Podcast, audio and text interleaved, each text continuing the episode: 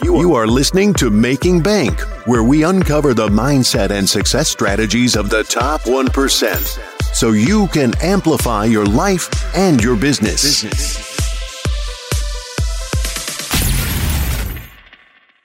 Hey, Josh Felber here. 2023, super excited. We got amazing content, amazing guests. Today's episode, guys, if you guys own a business at all, whether you have one employee, whether you have 50 or 100 employees, you got to check out today's episode. If you love making bank, you maybe even just like it a little bit, uh, make sure you guys share this episode, like this episode, send those comments down below, and just really honored and appreciate your time that you're spending uh, listening or watching Making Bank today. So thank you again. Welcome to Making Bank. I am Josh Felber, where we uncover the mindset and the success strategies of the top 1% so you can amplify your life and your business today. Super excited and honored for today's guest. Brandon Dawson, Cameron Herold, Dan Martell, John Livesay, Kyle McDowell, Ryan Blair, Larry Brinker Jr. So you mentioned the different break points. I mean, obviously we have a lot of listeners that are in that one, five, 10 million. And I'm guessing those are different break points based on what you just said and also knowing some of the training and stuff I've been through with you and everything. But um, what uh, what kind of what is that? What are those break points in that first section there? And then what should people be looking for? What is that hurdle that they're hitting? Why they're not moving past that to that next level? Well, the one to three million is purely, you know, the what what you do has to work. I mean, you got to get your service deliverable down. You got to get your product offering down. So I always say that the startup phase, a hundred thousand to three million, is if the what works. If there's demand for product or service, it's never reason one reason businesses fail. There's no demand for product or service. So you go out and you start a business thinking people are going to want to buy something from you, but you either can't articulate your message, you have a flawed strategy, or people just quite honestly don't care because they don't see it the way you see it. So you got to sort that out. But once you sort that out, and, and, and the easiest way not to make that mistake, by the way, there's two forms of innovation. Most people confuse innovation starting a business with Elon Musk, who says, I'm going to radically engineer a different way of doing something. I'm going to send human beings to Mars in my lifetime, and I'm going to I'm going to invent how to do that. That's that's radical innovation. Like that's a pure form of innovation. The innovation people in business should ascribe to is Jim Collins' innovation, which is granular incremental improvement on the things that you can prove works. And so in business, that's a safer form of innovation. So once you know what you do works, you must always and constantly innovate it to be better, to make more money, to improve in your deliverable, to improve in your product offering. And so if you can do that and get up to 3 million and be profitable somewhere between 18 and 30% of profitability, you have a real business that no matter what you do, as long as it's legal, moral, and ethical, because those other conditions will catch up to you, can easily become a $25 million business if you just technically understand that breakpoint two now becomes who you do it with, like the people you surround yourself with, the expectations you have for them the inspiration they have to help push the business to the next level of success. And if you get the right people and surround yourself with the right people and they're working together and you start in the middle of breakpoint two process documentation, by the time you get between 8 and 15 million, you will have had to develop you and two other people to be three leaders in the business. You'll have to have a visionary who doesn't get bogged down in the details, doesn't get distracted with the transactional aspect you have to have a builder, someone who's pushing on the things that you can prove works and making sure everybody's doing it the right way. And then you need the manager or the integrator, as Gino Wickman would call it, where they're making sure the T's are crossed, the I's are dotted, process improvements in place, your systems are working, you're sending out invoices, you're collecting money. And so so you need those three people by the time you get to 15 million, or what happens statistically is you collapse backwards because you're trying to do it all yourself, and no human being can carry the blunt of managing all those people and being everywhere at every time and trying to randomize the business and figure it all out. So, man, I, I tell you, we've charted and reverse engineered thousands of businesses across those breakpoints, and it doesn't matter what industry, it doesn't matter what sector, those breakpoints are as certain as gravity. Mm. And what, um, as you're growing, then, and you're building your team, I guess, you know, a lot of times I know we get questions like, you know, how do I know when to hire more people? How do I know when to, you know, expand my team? With is it based on how much profit am I making, total sales, if when I can't handle the load anymore? Like, what is that? How do you guys measure that or figure that out?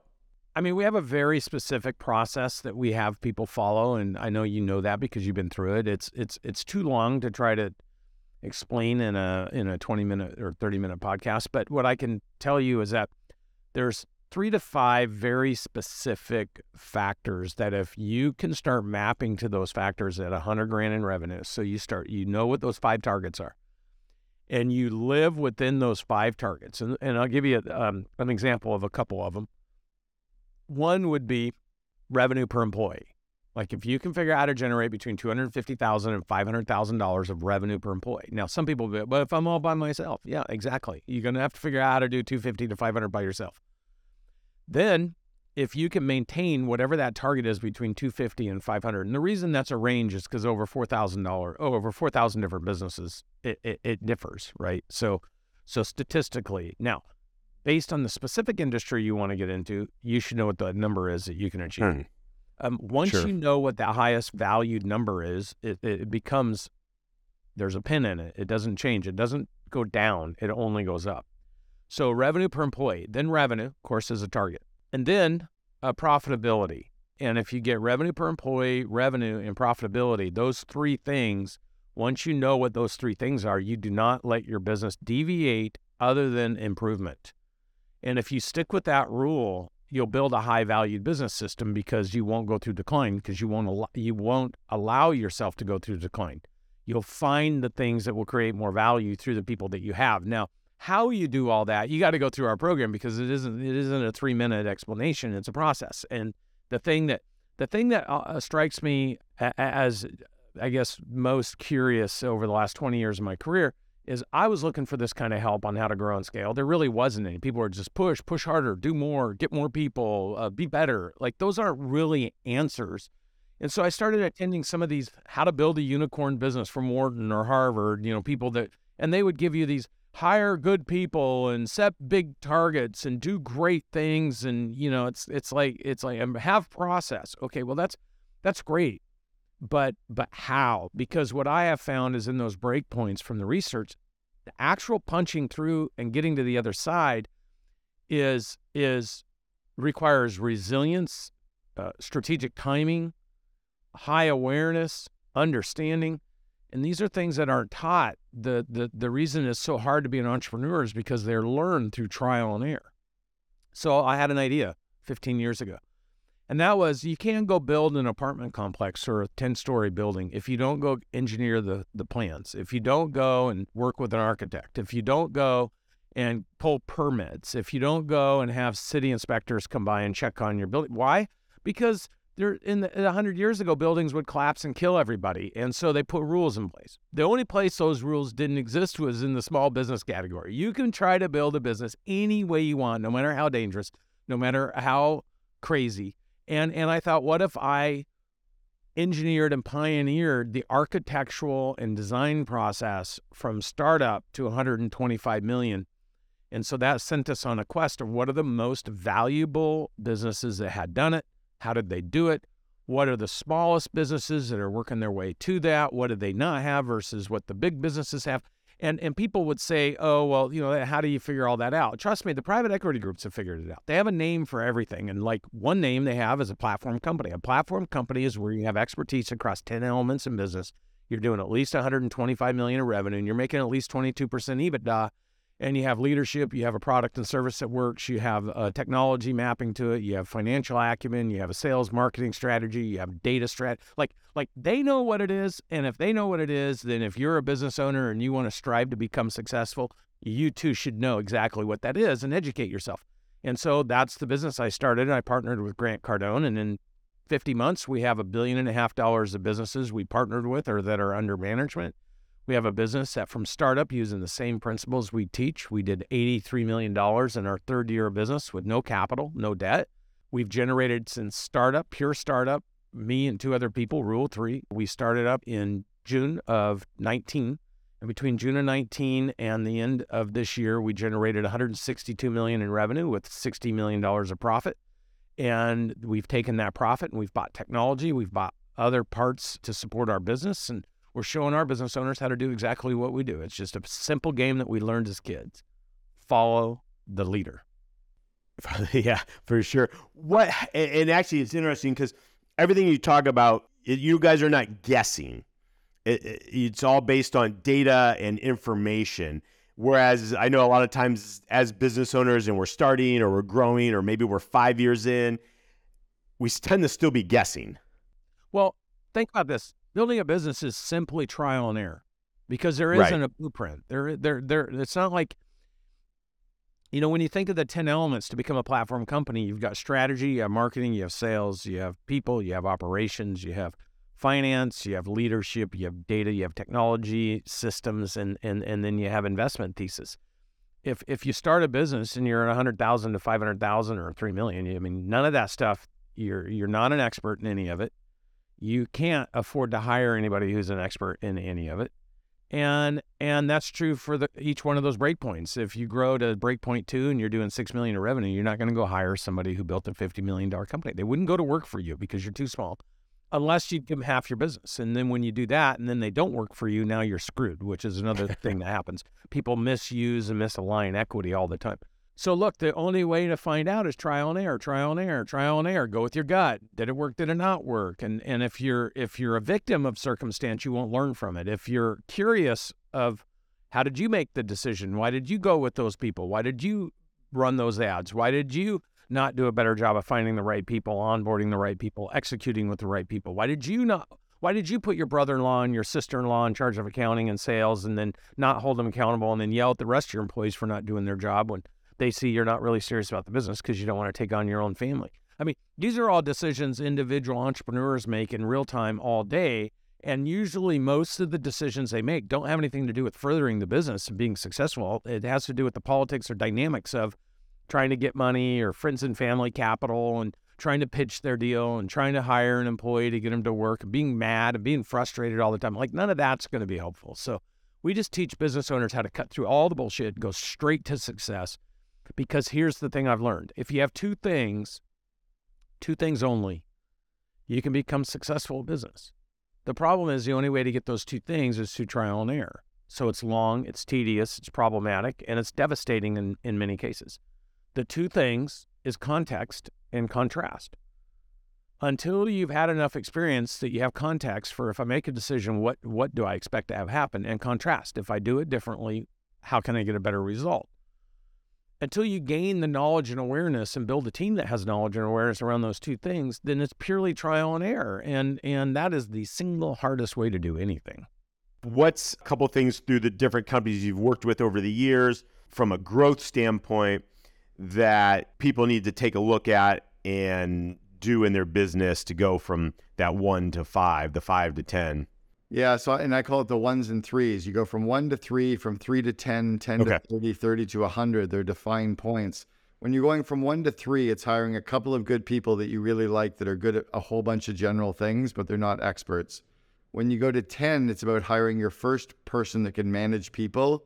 They're not an expert, but they're good at they're good at, at project management they're good at time management they're good at getting done they're good at delegation and people like them when you go to 30 it's about getting your first management team in place probably four or five people that manage everybody else in the business for you you have to like them you have to respect them they have to be good at people they have to be good at their domain expertise not again necessarily deep domain experts but good enough that you know you've got some confidence in them when you go from 30 to 100 employees that's when you hire your first leadership team, deep domain expertise.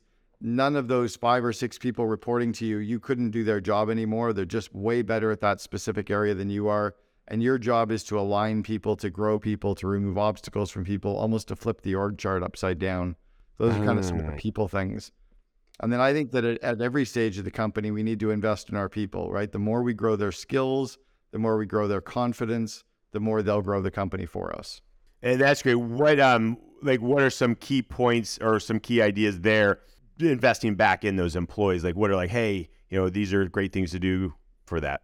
Yeah, I mean, one you know, one is a dead obvious for me is I, I launched a course a, a year and a half ago called Invest in Your Leaders, and it's got the 12 core leadership skills that all managers need to be good at that most entrepreneurs have never been trained in. You know, I'll give you an example. You've hired people before, right? You've done job interviews. For sure, yes. How much training have you ever had on doing interviews? Just what you can learn and read and try to figure out. so you've never really had a formal instruction, not a formal training, right?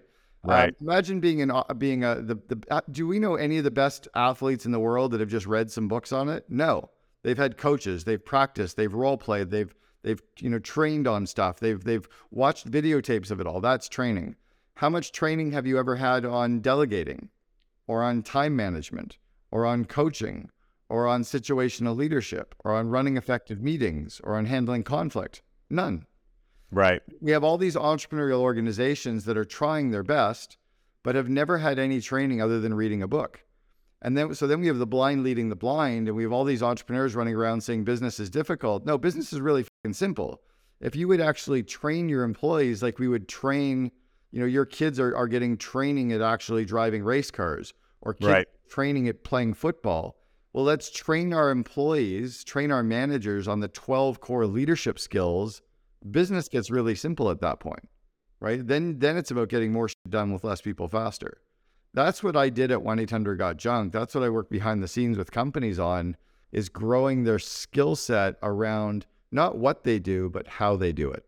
I think that's super important. What you just mentioned as well is they're hiring people to buy back the pieces of their time that they're already spending on those tasks or those jobs or whatever that might be instead of just like, oh, hey, I need a social media person over here, even though you may only be doing one post a day or whatever that might be. Yeah, But there's a- part time. That's what I'm hire saying. somebody on a contractor. You don't need full time. And now in the book, I talk about if you want to have a full time person, then I recommend that they double up and give them multiple hats. Because when I started business, I wore 25 hats. Right. I was the bookkeeper, the copywriter, the social media publisher, the the doer, the salesperson, the follow upper, the customer onboarder, the you know everything. Right. The ops person. So you know, for example, recently, this has just happened about a month ago. My creative director had a social media marketing person working on his team. They were underperforming. And instead of backfilling it with somebody new, I shared with them the concept. I said, You have this other person who's a videographer that's 30 hours a week. Why don't you give the videographer the extra 10 hours and ask them to write the copy for the content? Since they're watching the content every day, they they literally watch everything we do times two. They probably are going to write better content dude it's been a game changer. So instead of having two people right and in Sure. business anytime you add an extra person it's not 5% harder it's exponential to the power of the total size of the team okay so i'm not getting into that but it's not it's it is that difficult people think it's easy oh just add another person no that person has a heck of a lot of complexity instead of having two people on his team now he has one and you have a person that's more streamlined and literally the outcome of that work is being done better. So yeah, if you can't if you really really really want a full-time person, give them a few other things to do. Like your social media person can also do accounts receivable.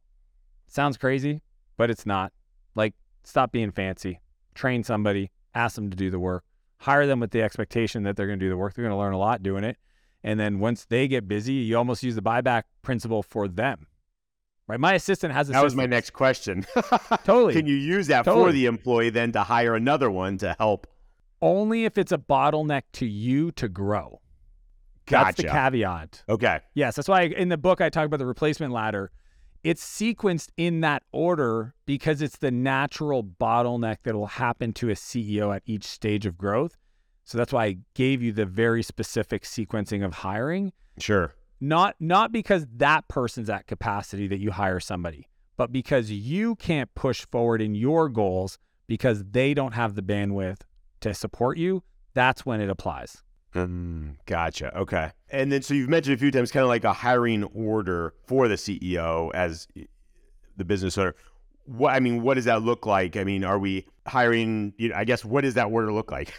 Because everybody just goes out and hires like a front desk person and this person over here and this person. Oh over no here. no no no no no no. yeah like I mean again I wrote this book for business owners of all sizes it's cool because it can work if you're the CEO of a Fortune 50 company because sometimes I coach those people and it'll also work if you're you know a solopreneur you know with a lawn mowing truck right which is fun now it's right here it's page 96 okay so page 96 talks about the replacement ladder what I'll, I'll give you the order but people go get the book if you want the outcomes because this is the the order is interesting, but where people 100% mess it up is what do they actually ask that person to do? Okay. Mm. And that's like even the first Okay. one admin. Okay. Level one, admin. If you think when I say admin, it's a virtual assistant that you just CC on an email to have a person schedule a call with you, you're missing a huge opportunity. Like huge as in like 98% of the value you could be getting if you restructure it the way I teach it in here. And I even give the folder chart. I mean, this is how much like I wrote it for. Look at this. I give you the full folder email processing system that I use every day. You've been on the receiving end of it, Josh. You, you see how the, oh, the yeah. machine works. um, so that's level one is admin. Level two is delivery, right? So it's fulfillment. It's anything that is involved post sale. Somebody buys from you and then they need to be onboarded and supported. That's somebody else. Uh, third level is marketing. Okay, because most people don't have a repeatable, predictable way to generate leads. So that's the next level. Level four is sales. Once you have somebody generating leads, somebody else should start taking your calls only once your calendar is at capacity. Right? I had a friend of mine call me the other day and they're like, Yeah, I got to hire a sales. I read your book, hiring a salesperson. I was like, Cool. How many sales calls do you do a week? Four. You don't need a salesperson. what do you mean? I was like, Why isn't it 15 to 20? Well, I don't have enough leads. Yep. Go back to page 96, reread it. okay why don't you have the marketing figure out? I don't have enough time to create the system. All right, level two, what's going on? Yeah, I'm still involved in the fulfillment too much.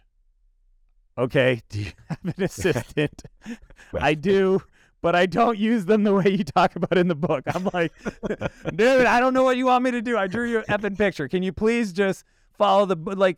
Because again, you know what was going to happen, Josh? Because I've seen this happen a thousand times. He would have hired a salesperson the person wouldn't have had enough calls. They would have lasted three to four months and they would have quit. Right. Because wh- who's going to sit around not having deal flow and they're yeah. getting paid a low base with a commission, but there's no money to be made? They will literally last three to four months and you will have to cycle through a salesperson, not because they're not capable, because you didn't follow the sequencing in the right order. That's why right. I put it that way. And then level five, you got to get the book. I'm going to leave that one out. It's powerful though. And what's kind of the whole message or thought process behind that? Um, you know, be yeah. the lifeguard of your own life. It's unlike in a hurricane; no one's going to come rescue you when disaster happens, and we've all embraced disaster and change and disruption with the pandemic, right? Did anybody come help you? No, you had to figure it out on your own. Yeah. Yep. like you're going to be homeschooling your kids if you've got kids. You're going to have to figure out how to set your home office up. You're going to have to do you're not going to be able to do all the you know you're like well i got to be my own lifeguard. We're in a disruptive situation. And so whether you get laid off from a job is what my tedx talk was about or you deal through a pandemic or or last yesterday i was on an airplane coming back from a talk in ottawa canada and we were on the jetway at 6.30 in the morning and they go everybody back the uh, FAA has announced that there's a problem with the computers and no one's flying into the States until they figure that out. It's going to be three hours minimum. I got to be my own lifeguard. I'm on my phone yeah, right. booking my next, you know, I'm never going to make that connection back to Austin. I, I got to figure out that, you know, if this, I got to not sit passively wait, wait for the airline to figure out how to rebook me because all the seats will be gone by then, right? Because somebody else who knows how to use their phone will be taking whatever seats are open on the next flight out. Because uh, I'm definitely missing my connection. So that is an example of being the lifeguard of your own life. No, that's great. Uh, we got a little bit of time left. Um, what's something you're like, oh man, I was hoping Josh was going to ask me this, or I, I know I really need to share it because it's going to make a huge impact on the listeners? I would say that my big mission in life is to help as many people as possible get off the self esteem roller coaster. I was on it, it's exhausting. You only feel good about yourself if you're winning and you're hitting your goals, and you feel bad if you've got a rejection or you're laid off or whatever else might happen. That who we are is bigger than any one thing happening to us at any time. So think of yourself as the movie director of your own life. Zoom out and say, I can yell cut I can recast this. I can change the location. I don't have to keep playing out this horror movie in my head of what the future is going to be because a lot of entrepreneurs have a lot of sleepless nights worrying about the future. Say cut, be in the present moment, and realize that who you are is bigger than any one thing happening to you. Mm, that's great. Kind of give us what's your definition that you look at as a boss and a leader. Kind of give us that breakdown so it kind of clarifies some stuff. Yeah, and man, I got to tell you, I think that's where a lot of people who have direct reports get it wrong. Is so a boss is someone that checks boxes. They are always ready to call you out or point out your errors or or where you're lacking in terms of your delivery, the product that you bring to the team. Whereas a leader who has a lot of those same obligations as a boss, the hiring, the firing, the discipline things that come with, you know, kind of leading an organization or a team. But the major difference is the leader actually cares. They care enough to empower, to inspire, and to provide a purpose and reinstate or instill that passion that a lot of us lose throughout our career journey. So, you know, anyone can be a boss, by the way. Sure. Anyone can be it's it's not it's not hard to be a boss. It's when you transform from that boss position into a leader where you know you're having an impact and you know those around you, they'll essentially run for a wall, run through a wall for you. Why? Because they know that you'll do it for them. Um, so there's a big difference, a lot of the same similarities uh, in terms of day to day functions, but the empowering and inspiring and finding passion and purpose is where the leadership really makes hay. No, that's that's interesting. What do you see? Like, what does it take then to kind of go from that boss mentality or the mindset to that leader uh, mindset? Yeah, I think everyone needs to do a personal inventory, and you've got to ask yourself, what am I good at? What am I not good at? And how do I get better at those things that I am not good at. And by the way, I think it's really important to ask others, what am I good at? What am I not good at? And there's a there's a theme through that approach, uh, Josh, that really is capitalizing on vulnerability. So once I can recognize my areas of opportunity and be really proud about the strengths that I have, I need to be vulnerable enough to share both with my team. And there's a there's several reasons why you want to do that. Being vulnerable with the team obviously highlights the, the opportunities that you have, but guess what? They're already well aware of your opportunities. Those that report to you are well aware of your weaknesses. So being open about it makes you relatable. And that allows you and the team to kind of bond on a, on a different level than boss giving orders and making it less transactional and more relationship driven. So once you do that inventory, I think it's absolutely critical that the leaders state their principles. And a principle, Josh, very simply, is a fundamental truth. It's something we hold to be true. And as the leader, I want my team to understand the principles by which I operate because those are the same principles I expect them to operate within. And I think that's that's lacking in a lot of companies today is here are the 6 eight, ten set. Here's a principle list that we will operate by and use every single day.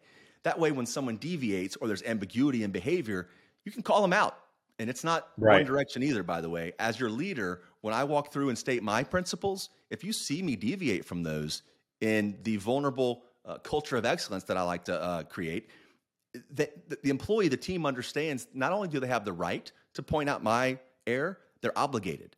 So I think once you do the inventory, once you state your principles, then you have to lead by example and live them every day. Obviously, kind of coming from that gang entrepreneur mindset and everything, what did you kind of take from that to start to apply to really jumpstart your entrepreneur's you know growth? Well, one, I can read people very well. I can smell a person's intent, and I can tell when a person's full of shit because you know in in the streets that's all you do all day long is you right. have to read people. You have to determine if this person is going to be trustworthy. They're going to rat on you. If they're going to come back, try to rob you, kill you, hurt your family uh, get you arrested if they're an undercover cop. So you develop this intuition and these senses for people when you live in poverty. And I had that. And so I, you know, had the ability to attract good people.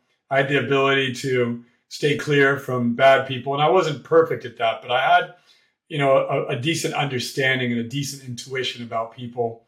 And I knew you know, when a person was in an entrepreneurship, we call it a killer. In gangs, the killer is a different definition. But I knew when a person was, you know, a, a strong individual with strong character and determination and self control and willpower. And I admired those people and I cultivated a character, you know, of that. And that was how I was able to surround myself with some pretty great people and execute at a pretty high level because, you know, my mindset was one built on strength as opposed to, uh, you know, one built on weakness, which a lot of people, you know, when you grow up really comfortable, it's very easy to cultivate a mindset and cultivate a character base that isn't very strong. And that's, you know, that's a, a pain that can be equal to growing up in an environment where you don't have much. An environment where you have too much can equally create a similar amount of pain.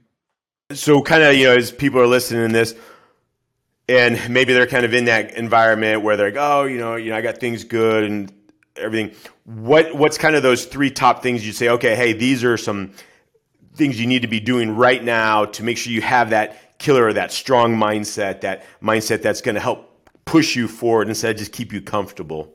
Yeah, that the way that I would identify that is, you know, if you're in pain right now because you feel that you have untapped potential, which I have been in that position, even on the top of the entrepreneurial mountain with you know, tens of millions in the bank, hundreds of millions in profit a year, and you know, six hundred plus million dollar company. But I was, I felt that there was a there was a deep part of me that was untapped, and I didn't know how to tap into that. And the way that you tap into that is, you know, by doing everything you can to stimulate growth in your life. You have to humble yourself and become a student. You have to step out of your comfort zone. You have to surround yourself with people that are also, you know, on on a, an aggressive growth path, plan and path. And you have to basically make your life about your growth. And the more that you grow, the more that you will tap into that untapped potential, the less pain that you'll feel. And when you're growing, you're not comfortable. Like if you're really growing, right? It, I hate to tell this to you, but the life that I live is one that I grow so much that you know I might get a day of comfort a week, but the other six of them I'm pretty, you know, I'm I'm I'm testing my my limits. I'm pushing myself. I'm learning more about myself. I'm I'm just so growing so fast that I am embracing and dancing with the challenges, and I'm anything but comfortable in, in you know the state that I'm in because I've organized my life and my practices and the people that I surround myself with to be as growth oriented as I possibly can.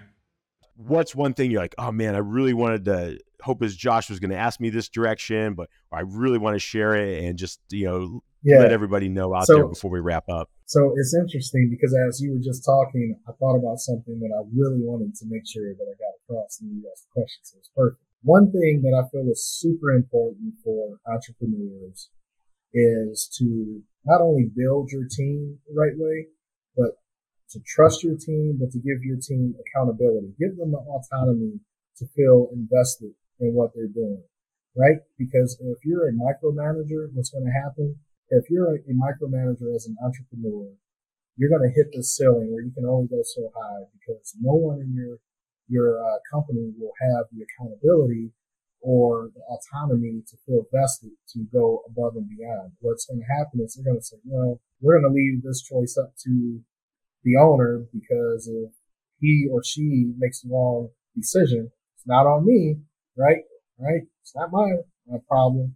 Whereas if you build a team where you give people that autonomy, you make them feel like they have a real voice in the company.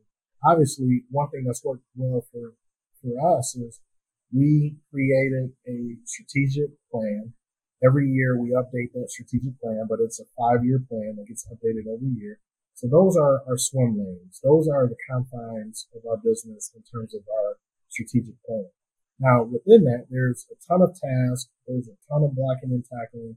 There's also continued strategic ideation that goes on throughout the course of that year that you can give that over to your employees to make them feel vested, knowing from your perspective that you're comfortable because the swim lanes are there. Now, by doing so, we've seen not only the accountability goes up between executives, but then it's a different messaging that comes across to the employees from leadership because they feel that they're making these decisions. So therefore, as they message it down or communicate it down to employees, they're communicating it differently where it's not like, well, hey, Larry told us to do this, so we're going to tell you you need to do it too. But by them being involved, they're saying, hey, we really need you to do this because it's important because of A, B, and C. And this is the outcome that will happen if you do this. And this is how it's better for you and your family and the business. I would say just build your team with the best talent you can get. Trust your team. Give your team accountability. Give your team the autonomy to feel like they're invested. And then don't be a micromanager. Ultimately, the best entrepreneurs will put themselves in a place where their team doesn't even want them around half of the time because that is the sign of a good entrepreneur that their team has it under control. They feel invested. You're providing that vision and that direction and resources, but ultimately your team is a lot smarter than you are. Yeah, for sure. That's that's huge. I think is kind of like what you're talking about with that is you know really empowering your team to take extreme ownership, whether it's the successes, whether it's the fa- and you know in the failures. And the failures, You know, it's right. don't pass off as it- you make excuses. You know, own what you're doing and and, and own your lane and and own what you do. And I think that's huge. And sometimes it's the hardest thing to Yeah. get the team to you know do, but it start, starts with us. You know, as the owner, the entrepreneur, and everything down. And- so. And it goes back to what I said earlier is understanding personalities, right? Because as you build Mm. that team, you'll know the strong points, the weaknesses, or how someone mentally, based on their personality, will approach something. And the more that you can help mold that team to be cohesive, the more you're going to get people who tr- traditionally think like a regular employee, you can kind of transfer that, that, that like, per, that uh, perspective over to a perspective of an entrepreneur. Now, will they ever be an entrepreneur like the owner? Most likely not, but they'll be more of an entrepreneur thinking person that ultimately helps the success of your company as well. For sure. Actually, it's kind of funny. Um, we were going back and we were watching some of our our kids are about our boys are about twelve now, and they had started to shoot their own vlog probably about four or five years ago. And we were watching one of the videos the other day, and our one son was talking about. He's like, you don't have to just be an owner to be an entrepreneur. You can actually work for the company as an employee and be an entrepreneur within the company Absolutely. and be successful at what you're doing right there. So it's super funny that that's you know what you're talking about today. And we were just listening to this last night, this video I found, and I was like, That's "Oh, awesome. you gotta watch this again. This is this was so good and smart at eight years old or seven Right. years old at the That's time. awesome.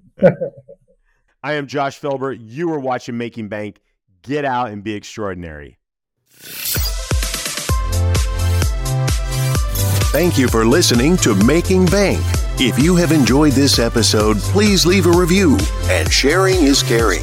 Follow Josh Felber on Facebook, YouTube, and Instagram for more. You can also listen to Making Bank on Amazon Alexa, Spotify, iHeartRadio, and watch on Apple TV, Success Thinkers Network, Amazon Fire, and YouTube.